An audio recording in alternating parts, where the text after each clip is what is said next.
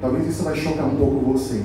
Charles Spurgeon disse, disse assim: todo cristão ou é um missionário ou é um impostor. A maioria das pessoas lutam com três questões básicas da vida. A primeira é a identidade: quem eu sou?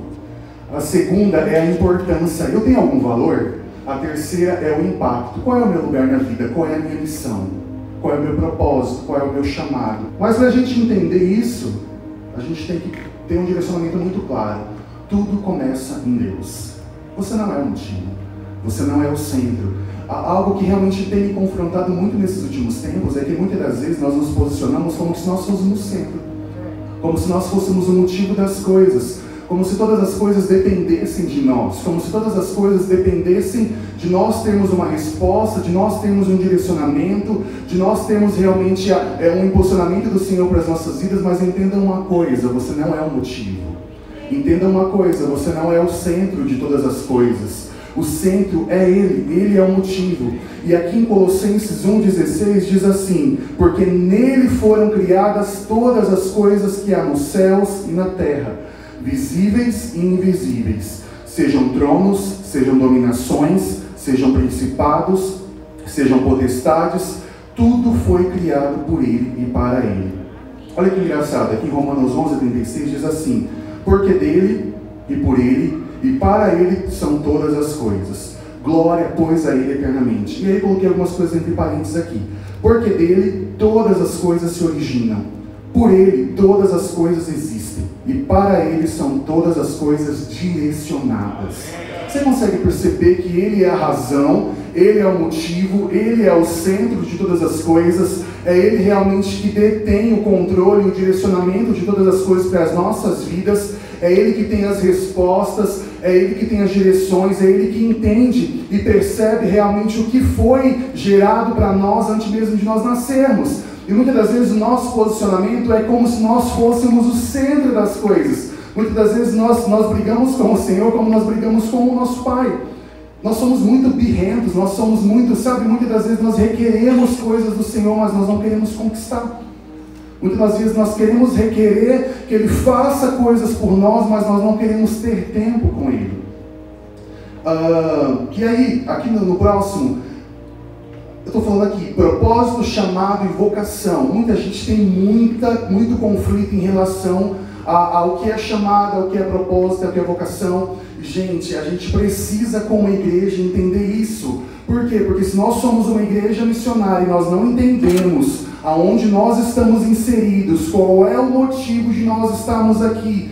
O que mais tem sido confrontado nesses últimos tempos, por que, que eu estou aqui? Qual é o motivo que eu acordo? Qual é o motivo que eu faço o que eu faço? Qual é o motivo que você faz o que você faz?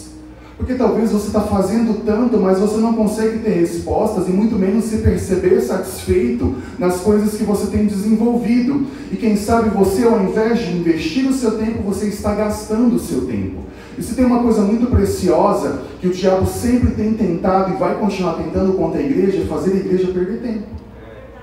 Ele não quer que você saia daqui, porque tem muita gente que já saiu daqui, mas está aqui fisicamente. Tem muita gente que já está aqui dentro, mas não está conectado com aquilo, com aquilo que a gente está vivendo. Não está conectado com a palavra. Então, tipo assim, ele não está nem aí se você está aqui ou se você está lá fora. Ele só quer fazer você perder tempo.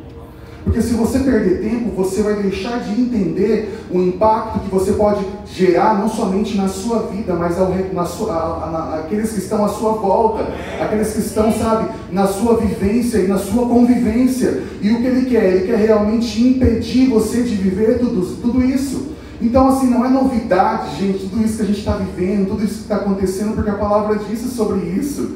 Não é novidade tudo que nós estamos vivenciando, esse isolamento, mas de verdade, uma coisa que eu tenho entendido e aprendido no Senhor é que existe um propósito na dor. Muitas das vezes nós temos uma perspectiva muito equivocada das coisas acontecerem. Gente, entenda, não é Deus que está fazendo isso. Não é Ele que está colocando enfermidade, Ele não pode nos dar aquilo que Ele não tem. Só que qual é o motivo de tudo isso? O que, que isso está produzindo em nós? O que, que isso está gerando em nós? É sobre isso que a gente vai falar nessa noite. Sabe, porque se isso não está te fazendo realmente estar mais próximo de Jesus, eu acho que você ainda não entendeu o propósito de tudo isso. Porque ele fez muitos perderem o microfone. Ele fez muitos perderem a, a plataforma. A situação tem sido isso nesse tempo. E aí, quem é você quando você não está aqui em cima? Aleluia. Quem é você quando você não está tocando nada? Que, que som você produz na sua casa quando você não está aqui tocando uma bateria? Que som você produz na sua casa quando você não está ministrando no ministério de louvor? Gente, algo que, que é muito, sabe? Cara, eu fico de verdade, eu fico muito frustrado com isso. Muitos entendem e percebem que é o fazer. E muitos têm trocado ele pelo fazer. Muitos têm, sabe, se apaixonado por fazer coisas. E quando essas coisas são tiradas, arrancadas, elas se percebem como? Vazias, sem nada, sem direção, sem direcionamento. Por quê? Porque elas amavam mais fazer as coisas do que o Senhor. Elas amavam mais estar envolvidas em atividades do que estarem se relacionando em tempo de intimidade com o Senhor. As pessoas elas amam mais a plataforma do que a presença de Deus. Esses dias têm provado isso para a gente. Esses dias têm mostrado para a gente aonde realmente estava o nosso coração. E aqueles que talvez estavam um pouco dispersos, conectados a pessoas, dependendo de pessoas, se perceberam completamente vulneráveis. Porque eles não, não estavam conectados em Deus, não estavam conectados à palavra, estavam conectados à religião. Estavam conectados, sabe, com o mover, mas não estavam conectados com Ele.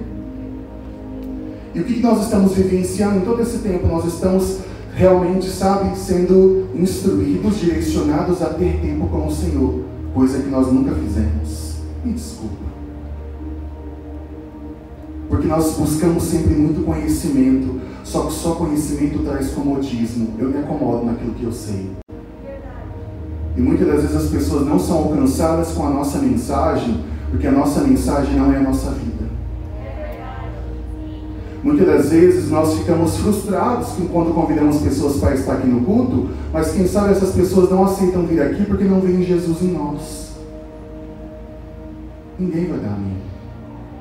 Só que Ele sabe que a gente vive como quando a gente não está sentado aqui. Ele sabe que a gente vive na nossa casa, Ele sabe os pensamentos que nós temos.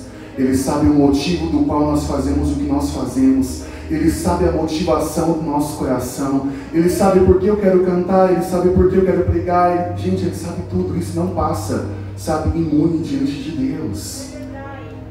Ele sabe tudo. E a minha pergunta para você nessa noite é: o que, por que você faz o que você faz? Para que, que você trabalha só para ter dinheiro? Para que, que você casa só para ter uma boa noite de sexo? Para não se sentir sozinho? Para não se sentir desamparado? Para quê?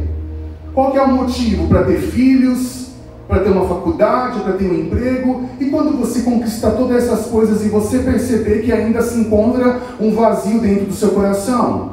Quantos casamentos frustrados? Quantas famílias destituídas, destruídas? E eu te pergunto, qual é o motivo? Qual é o propósito? Deus, você é demais. Amém.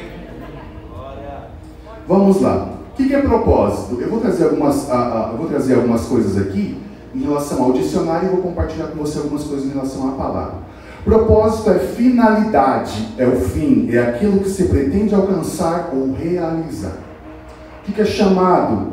Que se chamou, que foi convocado, que foi convidado, que foi escolhido que recebeu uma designação, que foi designado ou denominado.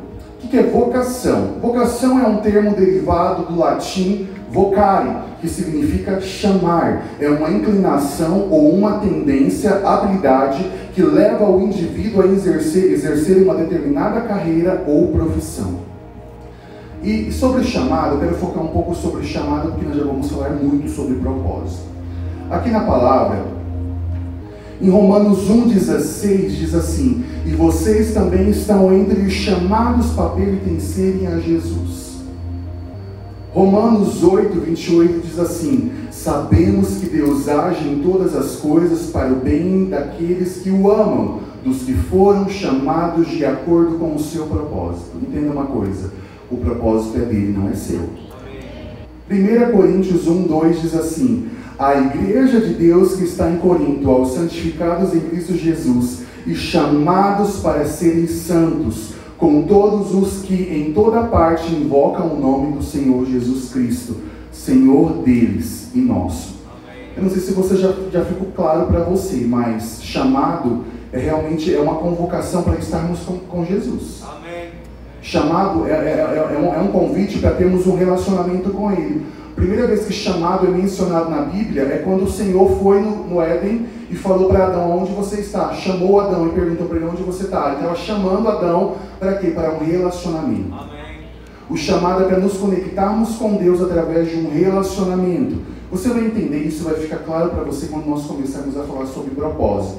Quer dizer que chamado não é cantar? Não. Ah, então quer dizer que chamado não é pregar? Não. Ah, então quer dizer que chamado não é fazer parte de algum ministério? Não. Essas coisas você pode, você pode vivenciar essas coisas e essas coisas podem durante uma estação te conduzirem a cumprir o chamamento do Senhor para a sua vida. Que é você foi chamado a estar com Ele, você foi chamado a um relacionamento, você foi chamado a ser semelhante a Ele. Isso é chamado. E qual é a diferença de chamado e propósito? Olha só que legal. A diferença é a seguinte: você tem apenas um propósito, mas para realizá-lo, você passará por vários chamados.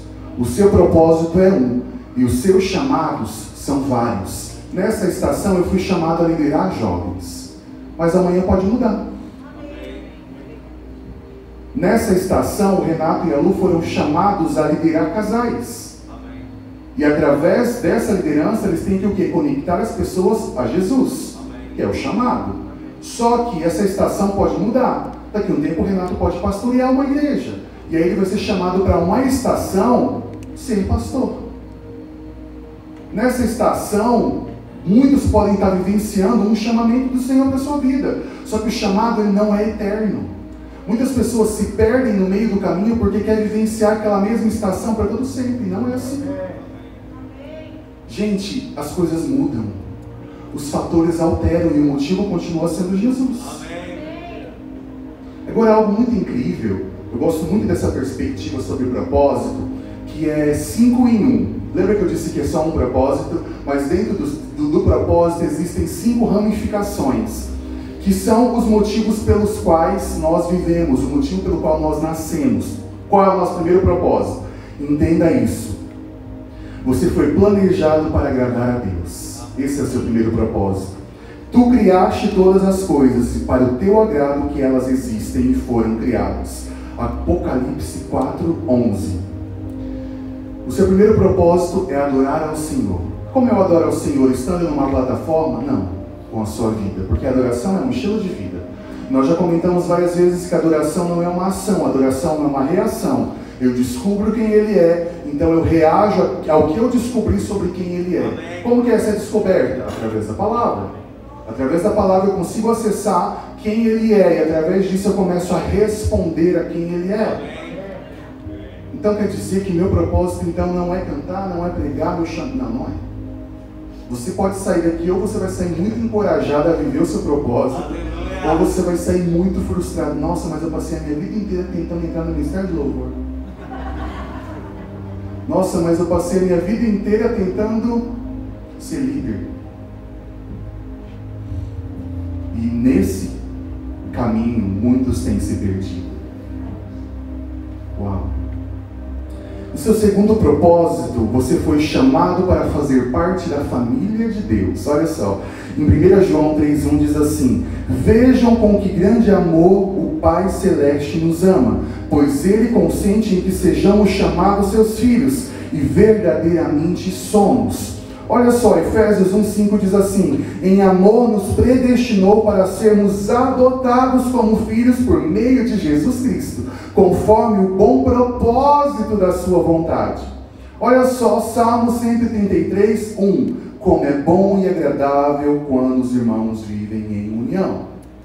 Amado, nós somos projetados para viver em comunidade. Amém. Nós somos projetados, planejados por Deus para vivermos em relacionamento. Então, se nós não conseguimos vivenciar um relacionamento com Deus, sabe qual é o motivo pelo qual muitas pessoas às vezes saem da igreja? Elas estão muito focadas na horizontal e pouco vivem a vertical. Vou esclarecer, vou trazer isso mais claro para você. O motivo de alguém ser da igreja não é as pessoas. Ela pode dizer que é, mas ela só manifesta algo que já estava dentro dela há muito tempo.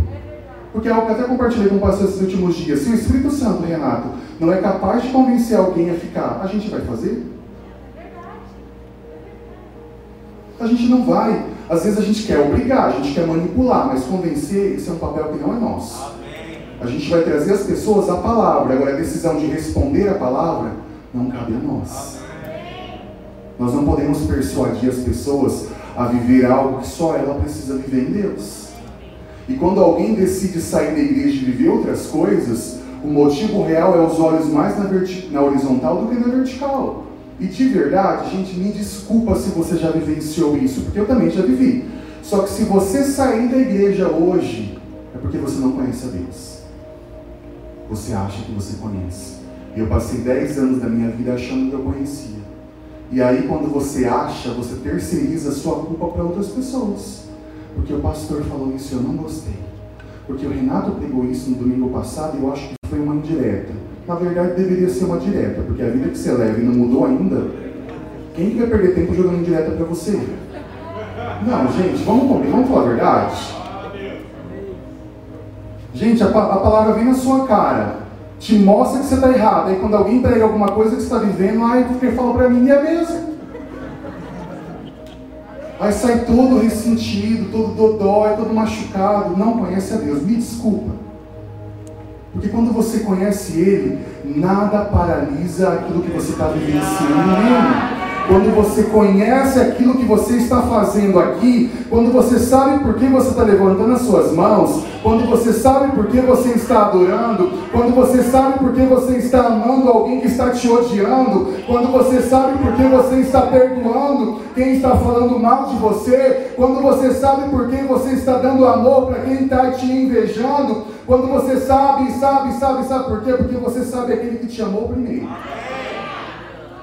Hoje a gente vive uma realidade que as pessoas pouco conhecem Jesus. Por quê? Porque elas têm se colocado no centro de todas as coisas, quando na verdade o centro só é dele. Não adianta você querer disputar a atenção de Deus com Ele mesmo. O motivo sempre vai ser Ele. Sabe, a gente como igreja, a gente precisa se posicionar em Deus e na palavra e viver Jesus como nunca antes. O mundo está desejando ver, ver Jesus em nós. Nós estamos sendo desafiados nessa estação a viver Jesus além das quatro paredes, porque viver aqui dentro era fácil, mas nós estamos sendo desafiados a viver isso na nossa casa, onde a gente não suporta a nossa esposa, onde a gente não tem paciência com os nossos filhos, onde nós não conseguimos olhar na cara dos nossos irmãos. É lá que nós estamos sendo confrontados a realmente viver Jesus. É na nossa casa que é o nosso primeiro campo missionário. E se você não consegue viver isso na sua casa, me desculpa, não queira ir para outra nação, que você não vai fazer lá o que você não faz aqui. Ai, porque eu vou pregar em outra nação quando eu for, então nem vai, porque olha, a escola é aqui. O tempo de preparação é aqui. Se você não consegue gerar um impacto naqueles que estão à sua volta, para eles desejarem o que você tem, sabe qual é o problema? Eu vou precisar falar para você a gente fala demais e vive pouco. A gente prega muito lindo, mas na hora de viver, quem é ela para falar isso? Olha a vida dela. Luz na gambiarra, escargato, comprando coisa falsificada. Você acha que as pessoas não veem isso? Você acha que as você acha que você não é uma, vitrine exposta para todo mundo.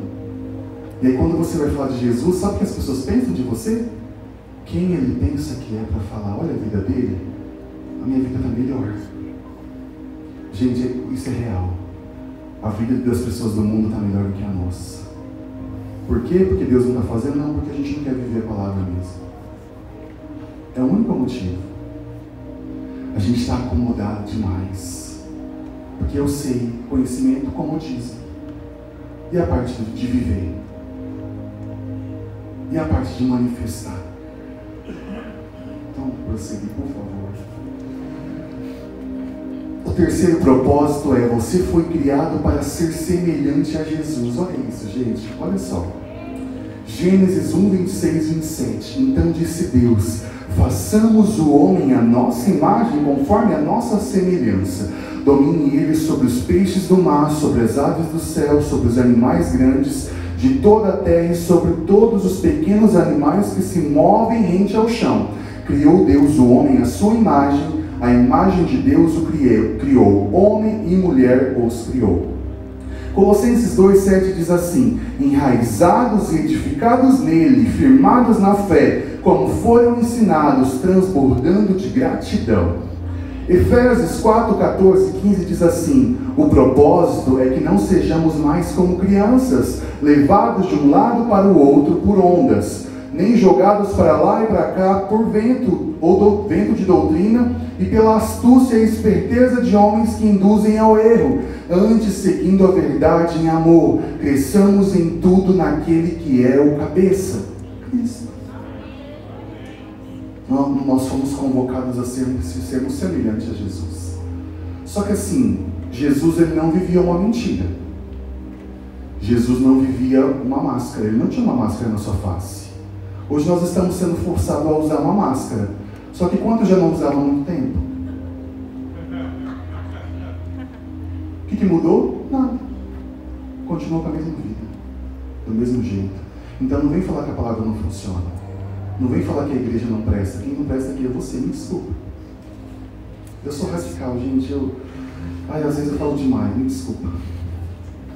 Mas olha para a palavra aqui, não fica olhando para mim, por favor, senão você pode pecar. Então, você foi projetado para ser semelhante a Jesus. Esse é o seu terceiro propósito, beleza? O quarto, você foi moldado para servir a Deus. Aqui em Efésios 2:10 diz assim: Foi o próprio Deus quem fez de nós o que somos e nos deu uma vida nova da parte de Cristo Jesus para que realizássemos as obras que ele planejou para nós há muito tempo atrás. Quer dizer tudo já estava pronto. Antes de você nascer. E aí você fica aí perdendo tanto tempo querendo saber, querendo saber, querendo saber, e já está na sua cara e você não vê. João 17, 4 diz assim: Eu glorificarei o Senhor sobre a terra, completando a obra que me mandou fazer. João 17, 4.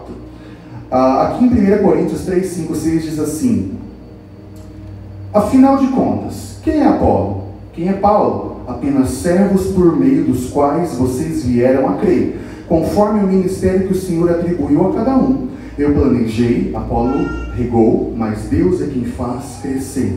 E nós fomos moldados para servir ao Senhor com a nossa vida, com os nossos bens, com tudo aquilo que nós possuímos. Nós precisamos realmente entender e ter essa consciência de que Ele é o centro de todas as coisas e todas as coisas se voltam a Ele.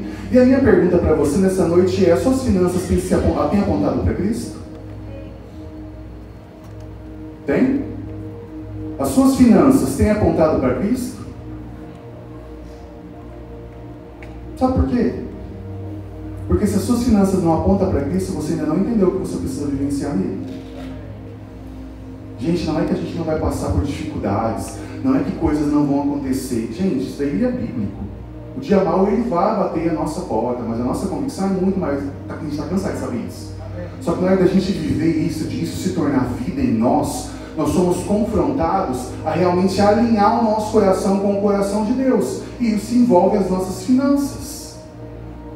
A gente viu isso, a gente vivenciou isso nesse tempo. Porque a última coisa que nós lembramos é de honrar o Senhor. Eu estou mentindo? Não estou. Por quê? Porque nós preferimos priorizar tantas outras coisas. Gente, uma coisa que eu pensei agora, e se Deus usasse a mesma ótica? Eu vou priorizar na vida dele o que ele prioriza. Você acha que você seria prioridade para Deus? A forma como você está vivendo, se você fosse julgado por Deus, como você julga as coisas. Bom, eu vou fazer isso, Adriana, porque isso aqui é prioridade para mim. Ah, dizemos eu que isso não é uma prioridade esse mês. Porque se faltar, quem vai me ajudar? A igreja sempre está aqui ajudando todo mundo. Mas basta um sair daqui falando mal da igreja, falando mal da. Ah, isso a gente também já sabe. Mas a questão é: se nós fôssemos julgados com as nossas prioridades diante de Deus, como nós julgamos aquilo que nós fazemos? Será que nós seríamos prioridade para Ele? Será? Nós não priorizamos Ele em tudo que nós fazemos. Isso é um fato. Agora é o número 5, que está dentro do seu propósito também. Você foi feito para uma missão. Gente, só que muitas das vezes a nossa atenção está voltada só para isso, Renato. Só que sabe o que, que acontece? Dos cinco propósitos, cinco em um, o único que você vai cumprir aqui na Terra é o cinco. Só na Terra. Os outros são eternos. E por que, que a gente investe tanto tempo nos cinco, sendo que os outros que a gente vai fazer e desenvolver pela eternidade, nós não focamos? Relacionamento, adoração, devoção. Porque no céu você não vai precisar evangelizar ninguém. No céu você não vai precisar pregar Jesus para ninguém. Não vai subir ninguém meio termo. Isso é fato. E por que, que a gente se concentra tanto nos cinco e a gente esquece de moldar o nosso caráter com o caráter de Cristo? E a gente se esquece de moldar a nossa vida com a vida de Cristo. Você não quer errar? Eu tenho um segredo para você. O que você olhar para Jesus e não ver Ele é o que está errado na sua vida. Não, acho que você não entendeu. Você quer começar a acertar? Olha para Jesus e aquilo que você não vê nele é o que está errado na sua vida. Então vamos começar a ajustar? Chega de perder tempo? É um pouco de missões, a gente já vai chegar no bom lugar.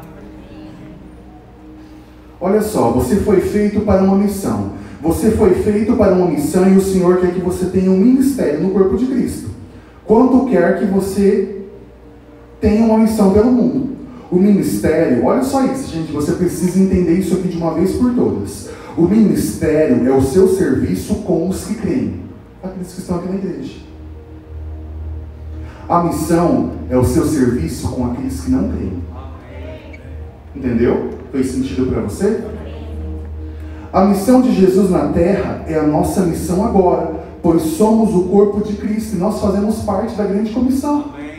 Ide por todo mundo, tal, isso aí também você sabe. E assim, que missão é essa? Qual é a minha missão? Apresentar Jesus para todo mundo. Essa é a sua missão. Não tem como você sair daqui hoje falando que você não sabe o que você nasceu para fazer. Você nasceu para apresentar Jesus para a vida das pessoas. Você nasceu para viver Jesus e manifestar Ele através da sua vida. Vamos lá. Aqui em João 17, 18 e 19 diz assim: Assim como me enviaste ao mundo, eu os enviei ao mundo. Em favor deles eu me santifico, para que também eles sejam santificados pela verdade. Atos 20, 24 diz assim: Todavia não me importo, nem considero a minha vida de valor algum para mim mesmo, se tão somente puder terminar a corrida e completar o ministério que o Senhor Jesus me confiou, de testemunhar do Evangelho e da graça de Deus. Uau! Provérbios 11, 30 diz assim: O fruto da retidão é a árvore da vida, e aquele que conquista, aquele que conquista almas é sábio. Cristo nos chama somente, Cristo não nos chama somente para vir com Ele, mas também para ir por Ele. Nada que você faça é mais importante do que ajudar pessoas e estabelecer um relacionamento com Deus. Nada do que você está fazendo hoje é mais importante do que você ajudar pessoas a desenvolver um relacionamento com Deus. O quanto disso você está vivendo? Ah, mas Diego, minha vida, né? Meu emprego, né? Mas se não fosse o Senhor, você, nem, você não teria nem o que você tem. Cumprir sua missão vai exigir que você abandone seus planos pessoais e assuma os planos de Deus para a sua vida. Algo muito incrível, olha como isso é importante, eu preciso que você se atente a isso. Sua missão é tão importante que Jesus repetiu cinco vezes, de cinco maneiras diferentes, em cinco diferentes livros da Bíblia. Vamos lá. Mateus 28, 19 e 20 diz assim: Portanto, vão e façam discípulo de todas as nações, batizando-os em nome do Pai, do Filho e do Espírito Santo, ensinando-os a obedecer a tudo que eu lhes ordenei, e eu estarei sempre com vocês até o fim dos tempos. Marcos 16, 15 diz assim: E disse-lhe: Vão pelo mundo todo e preguem o Evangelho a todas as pessoas. João 20, 21 diz assim: Disse-lhes, pois, Jesus outra vez: Paz seja convosco. Assim como o Pai enviou, também eu vos envio a vós.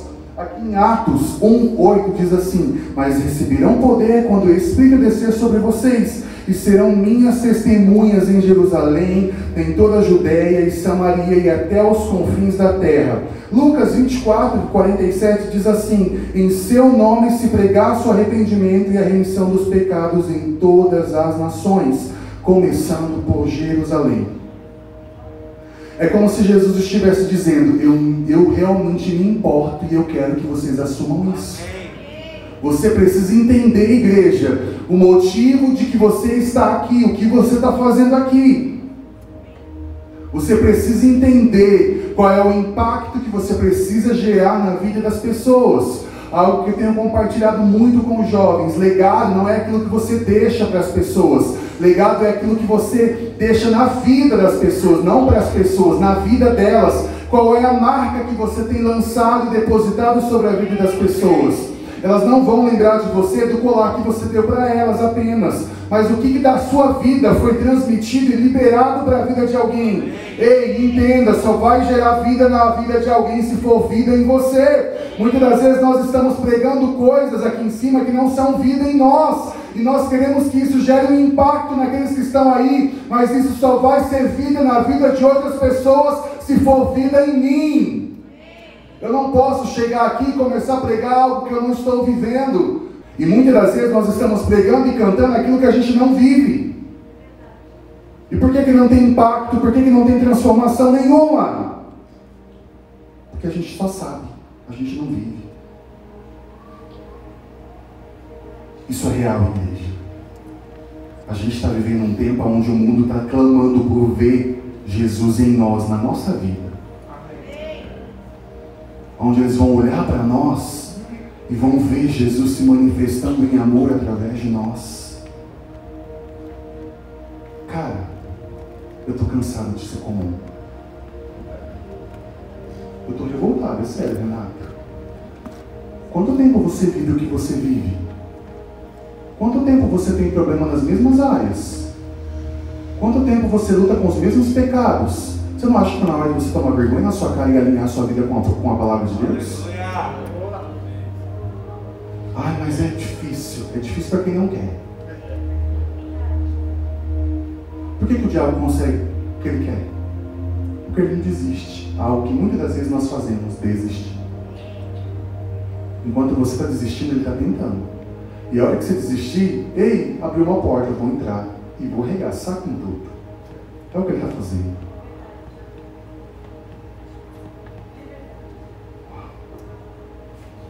E olha só, aqui em Atos 1, 8, Jesus estabelece um padrão. Olha só, e serão minhas testemunhas em Jerusalém.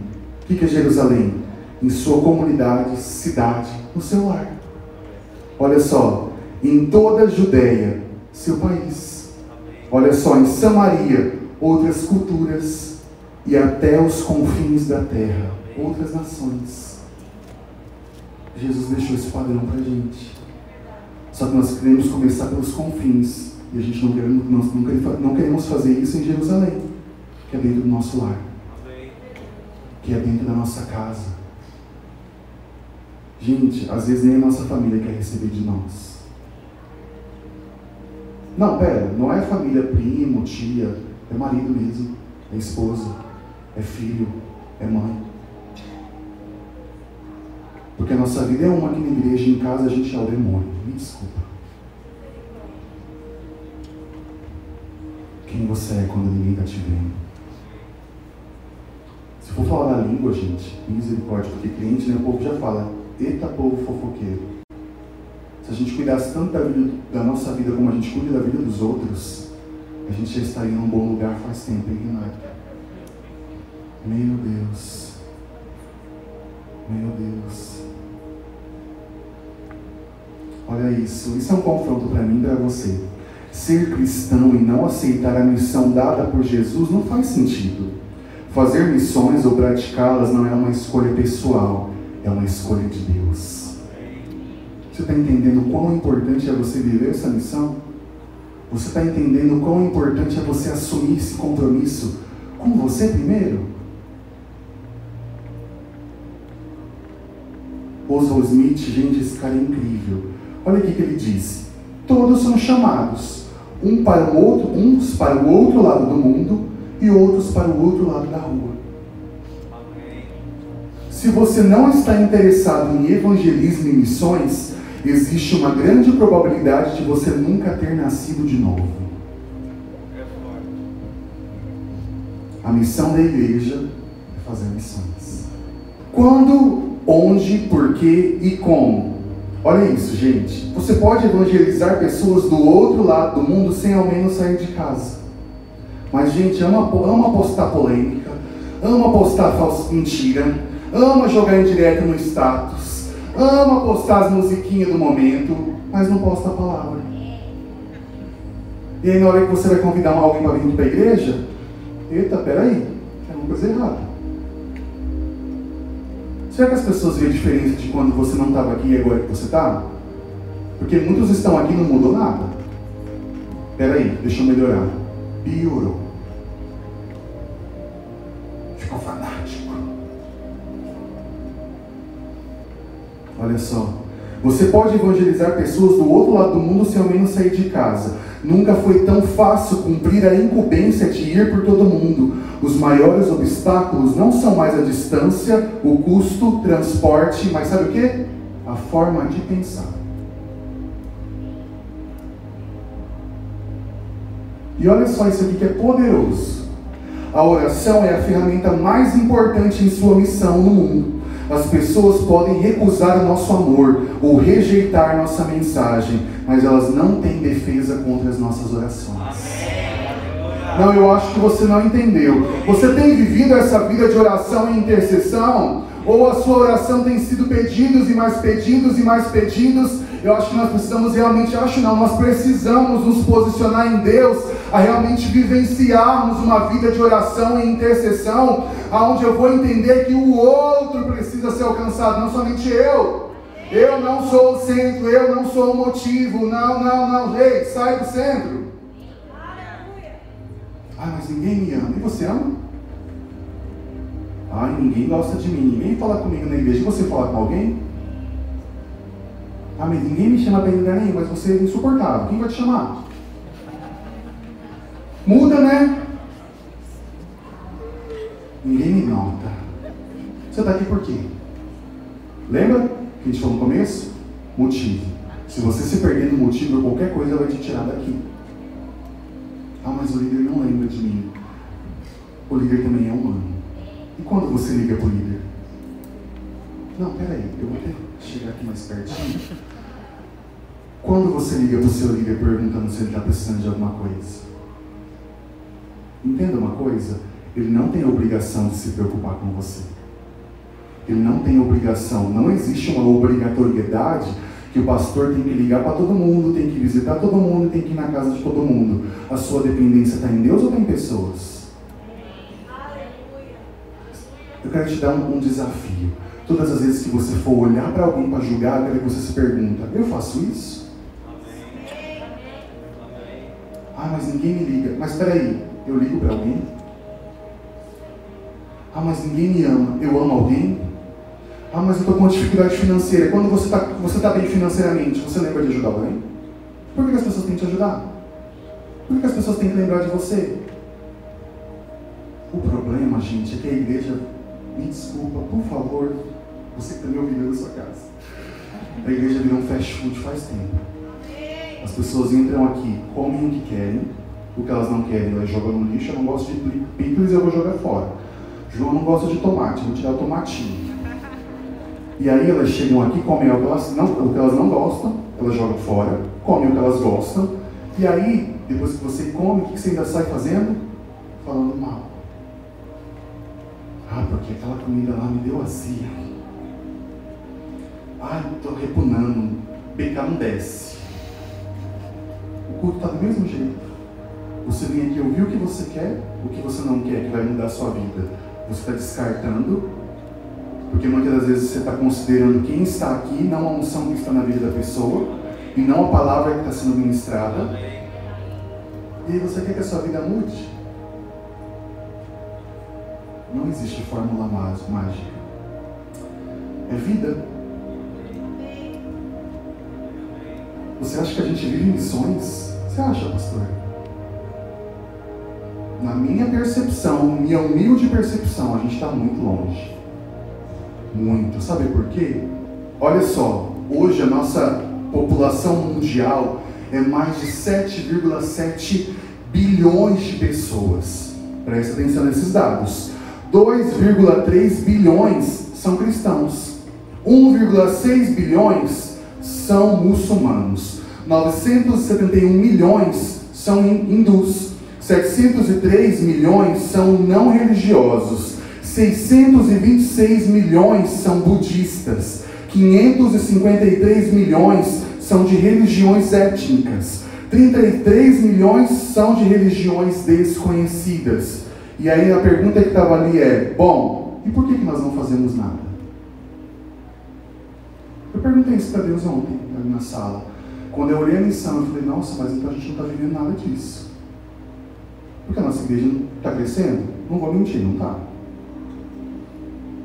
Em qualidade, sempre estamos avançando e crescendo. Só que também precisa haver uma expressão em números. E aí eu perguntei para o Senhor, por que, Senhor, a gente não está crescendo? Ele me disse. Não sei se vai fazer sentido para você. Identidade.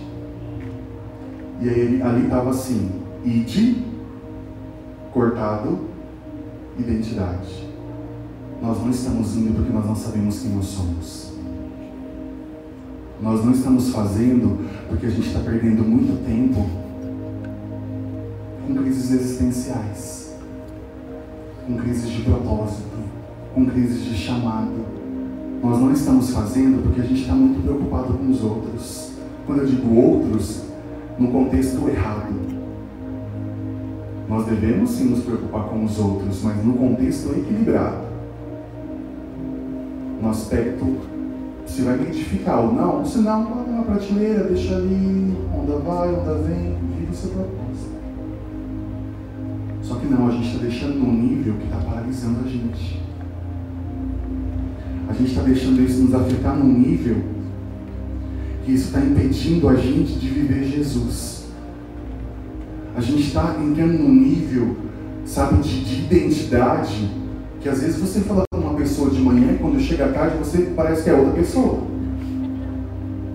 Gente, isso só acontece comigo.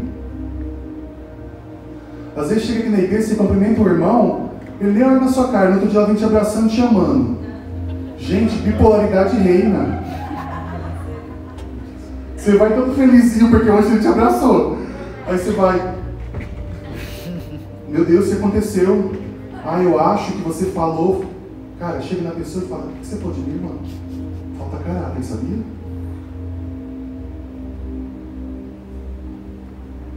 A gente fica muito nessa. Gente, a gente está perdendo muito tempo. Que falou, que deixou de falar. Vamos alinhar a nossa vida e cuidar do nosso. E a nossa vida vai impactar aqueles que estão ao nosso lado. Quando a fofoca chegar e você não der ouvidos, nossa, como que a fulana está diferente? Antes ela dava uma alfinetadazinha. Agora ela não ficou nada, ficou quieta. Aí a pessoa vai começar, puxa, eu tô errado. Preciso mudar. O problema é que a gente dá muito ibope para coisa que não precisa de atenção. Aleluia!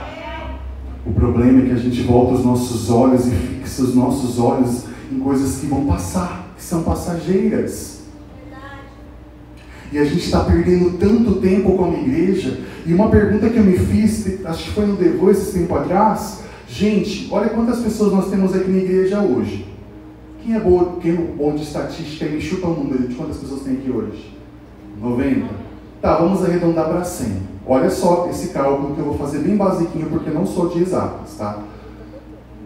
Nós temos 100 pessoas aqui dentro hoje. Se cada pessoa aqui se comprometesse em impactar uma única pessoa, calma gente, não vou falar no mês, eu sei que você vai achar muito. E também não vou falar seis meses, vou falar um ano. Você impactar a vida de uma pessoa num ano. Com quantas pessoas a gente vai ter em janeiro do ano que vem? A gente dobra de número. O que está acontecendo? O inverso. Porque ninguém quer cuidar de ninguém, ninguém quer discipular ninguém, ninguém quer ouvir ninguém, só quer ser ouvido. Ninguém ainda entendeu o motivo de nós sermos criados para um relacionamento.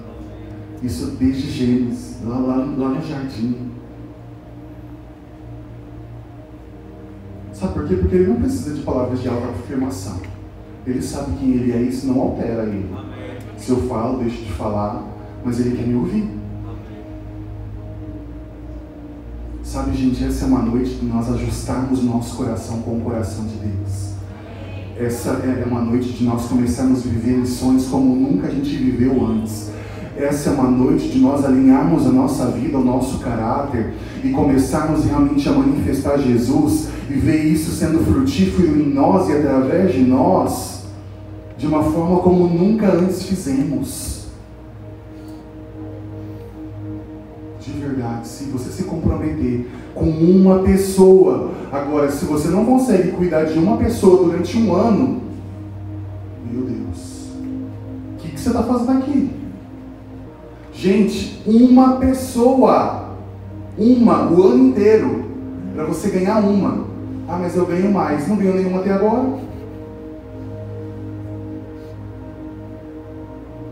A gente quer ser cuidado, mas a gente não quer cuidar.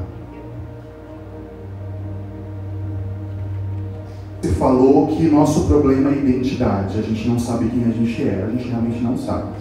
A gente é filho amado. Essa é a nossa identidade. Em João capítulo 1, verso 12 diz assim: a palavra do Senhor diz assim: Mas todos quantos o receberam, Deus deu-lhes o poder de serem feitos filhos de Deus, a saber, os que creem em, seu nome. Eu te pergunto: quem você é? Quem você é? Quem você é, igreja? E por que, que essa identidade ela não se manifesta quando a, a, a doença bate na sua porta? Por que, que essa, essa identidade ela não se manifesta de que você é filho amado quando a rejeição bate à sua porta? Por que, que essa identidade não se manifesta quando a crise existencial bate à sua porta, quando a comparação bate à sua porta, quando a inconstância bate à sua porta? Por que, que isso não se manifesta através de você? Porque você não conhece a Deus. Você ouve falar, mas viver Jesus é coisa completamente diferente. Ei, está na hora de você viver Jesus como você nunca viveu antes. Porque quando você conhecer Ele, o impacto que você vai gerar na vida das pessoas vai ser: olha. Não, muita gente não quer, gente.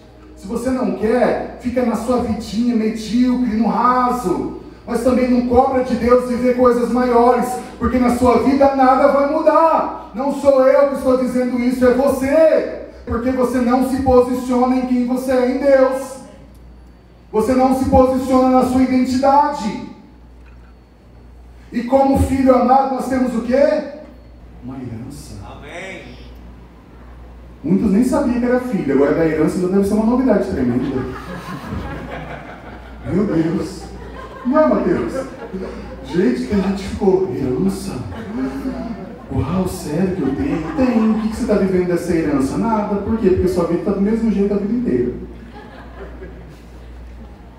Eu sei que às vezes a igreja é cruel, eu sei. Não o verbo da vida, eu falo igreja no contexto geral. Eu sei que às vezes a igreja machuca as pessoas com palavras. Eu sei que às vezes a igreja machuca as pessoas com, com intenções. Mas me perdoe pela igreja. A gente está aqui pregando Jesus me perdoa pela instituição. Ser filho amado é muito maior do que isso. Ser filho amado é muito maior do que isso. E quantas palavras você já ouviu que te paralisaram? Quantas palavras você já ouviu que te aprisionaram? E você está preso até hoje, porque sua vida não mudou. Quem você é? Você é filho amado e você tem uma identidade e um propósito. Você pode não ter sido desejado pelos seus pais, mas para Deus você nunca foi um acidente. Ele não acordou. Nossa, olha, Josué nasceu. Como assim? Não, gente. Ele já sabia a vontade dele. Ele já sabia. Mas meu pai não me queria, mas ele te queria. Mas minha mãe não me queria, minha mãe me deu, mas ele, ele, ele te aceitou. Ele te pegou para Ele. E para que ficar mendigando a atenção dos outros se você tem Ele? Para que ficar mendigando as coisas dos outros, sendo que você tem o amor dele? O amor dele é suficiente. Ei, o amor dele é suficiente. Você não precisa se comparar. Você não precisa desejar o que o outro tem. Você não precisa desejar viver a vida do outro. Amado, quanto tempo a gente gasta querendo viver tudo menos a nossa vida? Por quê? Porque a gente não sabe quem a gente é. Eu queria ser todo mundo, menos eu. Mas hoje eu me amo. Por quê? Porque eu sei quem eu sou. E a minha identidade. Sabe como que eu descobri minha identidade? Nele. Sabe por que muitos não encontram? Porque muitos não estão nele. Ouvem dele, lê dele, mas não vivem nele. Tantas pessoas machucadas, tantas pessoas feridas, tantas pessoas frustradas, porque não sabem quem são.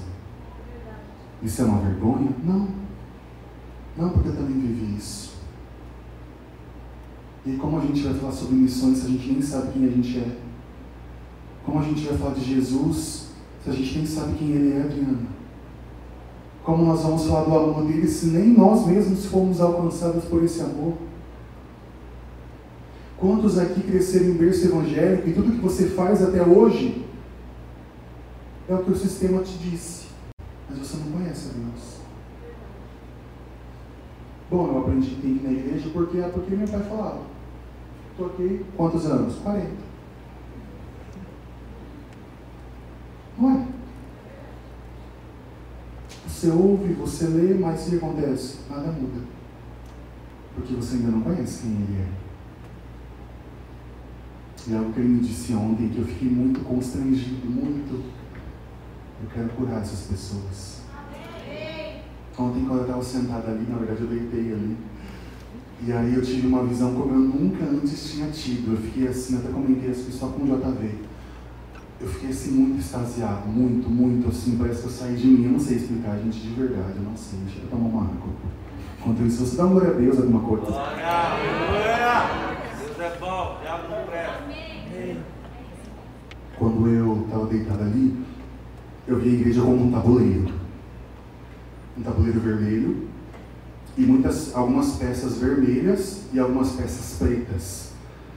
E aí eu achei estranho, porque tinha muita peça vermelha e pouca peça preta. Eu falei, nossa, mas está errado esse jogo.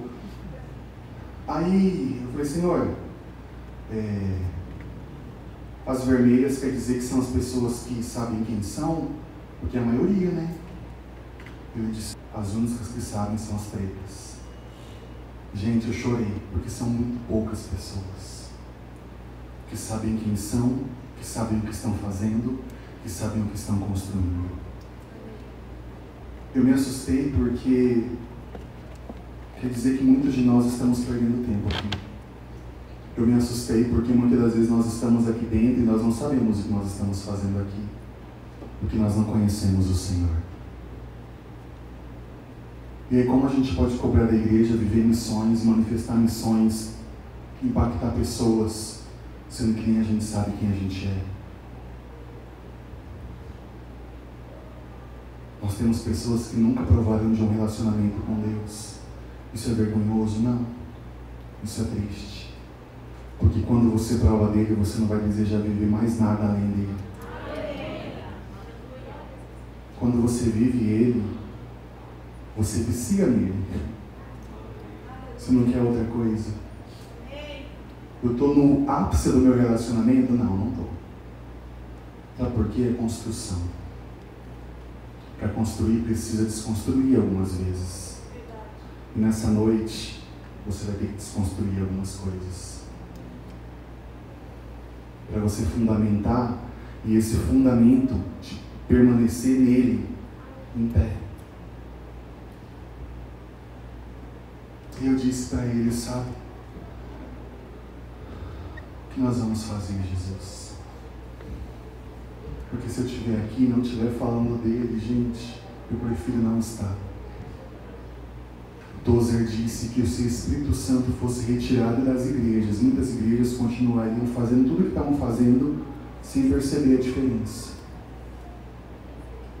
Porque talvez tudo que nós estávamos fazendo, ele não estava envolvido.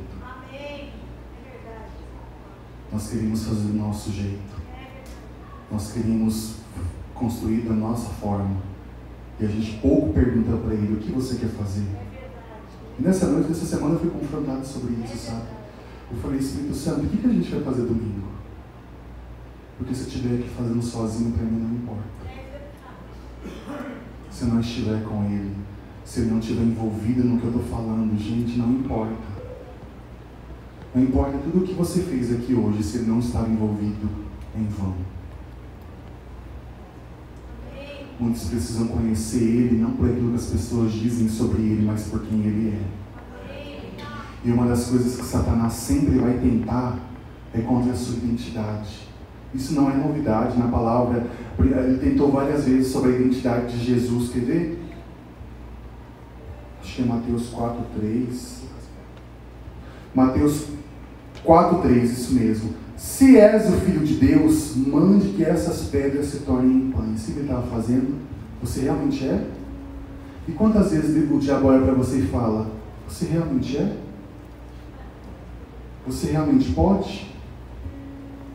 Você realmente sabe? Mas nossa, você prega isso, mas olha a sua vida.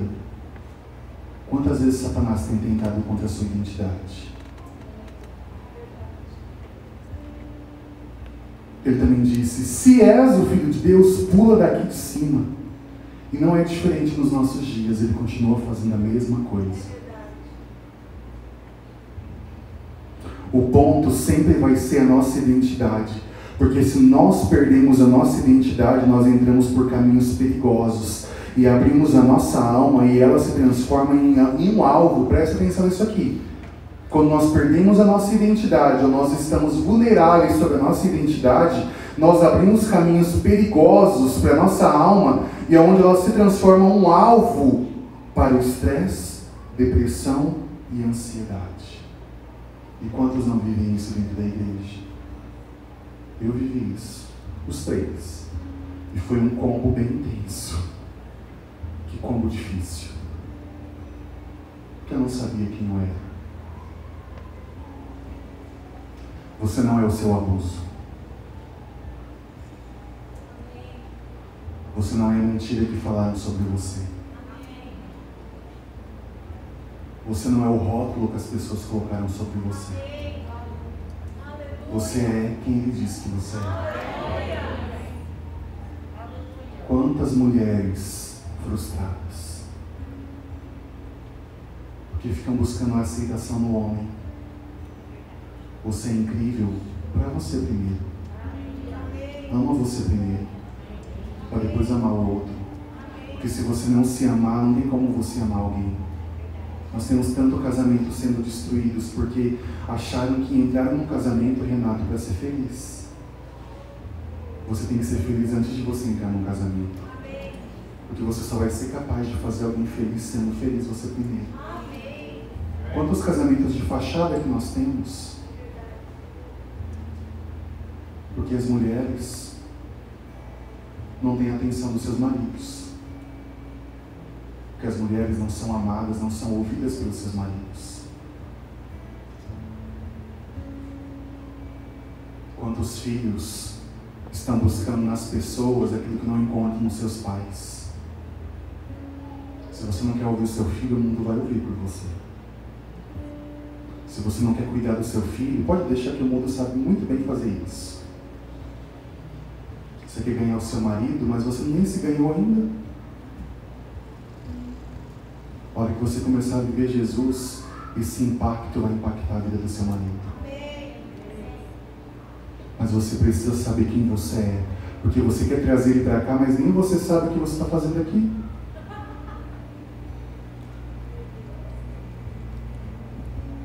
Já que mudança em você?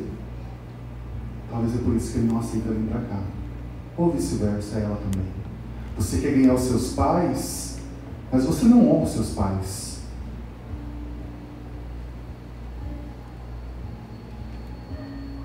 Ele sabe quem você vive na sua casa. Quantas mulheres frustradas que só precisam ser ouvidas. Gente, está queimando o meu espírito. Quantas mulheres buscando aceitação, fazendo comparação. Você não precisa ser padrão de nada para ninguém. Sabe por quê? Porque você tem uma identidade. Eu quero fechar com isso antes de nós fazermos o que eu preciso fazer. Você tem uma identidade. É o bem mais precioso que você poderia ter adquirido. Como que eu me desenvolvo na minha identidade? Quando você descobre quem ele é, você encontra quem você é. Eu acho que você não entendeu.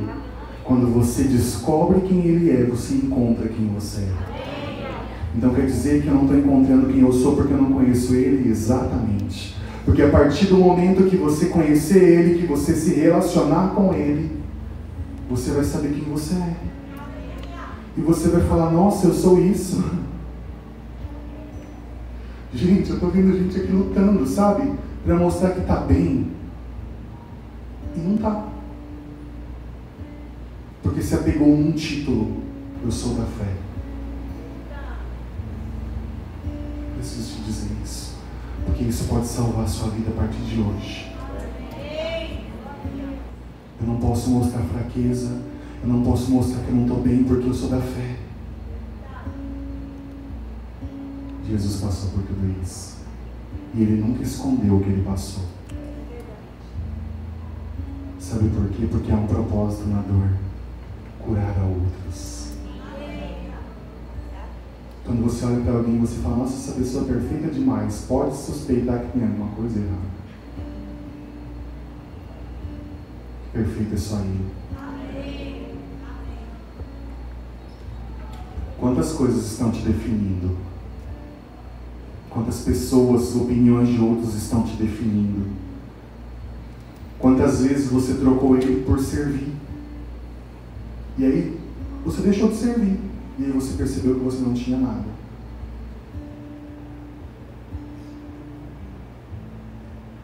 Se me tirarem o microfone hoje, hoje eu sei quem eu sou. E eu não preciso dele. Porque eu sou completo nele. E nesse tempo eu tenho muito mais vivendo coisas no secreto do que no público. Porque o público é uma consequência. Quantas pessoas você tem cuidado quando ninguém está vendo? Quantas pessoas você tem discipulado quando ninguém está te vendo? Mas a gente só se preocupa com o serviço. Porque eu preciso, porque eu preciso.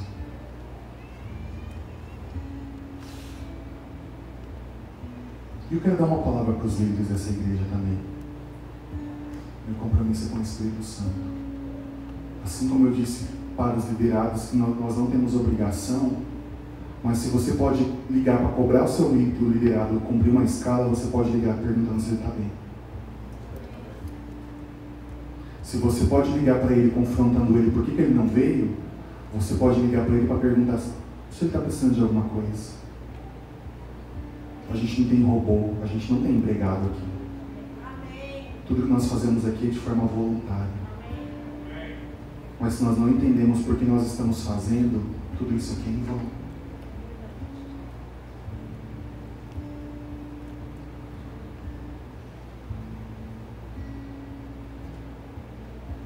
Curar você nessa noite. Sabe para quê? Para você ser frutífero e você curar outras pessoas. Gente, a gente viveu uma manhã tão extraordinária de manhã aqui. Quem estava aqui? Uau! Foi uma manhã de arrependimento. Às vezes a gente quer se achegar a Deus, mas a gente não quer se arrepender. Às vezes a gente quer ter relacionamento, mas a gente não quer colocar o nosso coração diante dele. Você não é o que as pessoas fizeram com você. Estou falando isso porque eu vivi isso, eu vivi um abuso na minha infância. E durante muito tempo isso tentou definir quem eu era. Mas hoje o abuso não me define mais, quem me define é. Amém. Glória. Tem pessoas aqui que sofreram abuso e ele quer te curar nessa noite. Não são só mulheres, tem homens também. Ai, mas que vergonha. Vergonha você continuar preso a essa vida que você está levando. Ah, mas o que vão achar de mim? Já acham do mesmo jeito. Fazendo ou não fazendo. Antes de viver missões, eu preciso viver Jesus. Gente, o quanto você conhece Ele?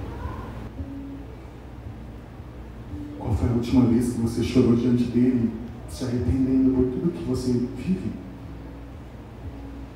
Hoje a gente estava compartilhando, não é arrepender somente de pecados, de iniquidades, egoísmo, mentira, falsidade,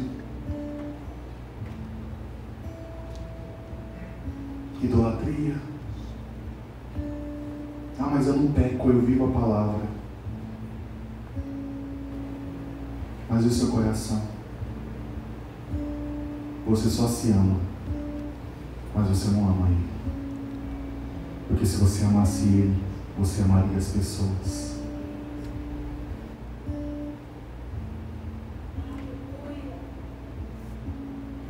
O que você vai viver a partir de hoje é uma escolha só sua. Mas não finge mais ser alguém que você não é. Não no sentido literal, mas no sentido figurado. É uma noite das máscaras caírem. Tudo que você viveu, o propósito da sua dor, precisa se curar outros.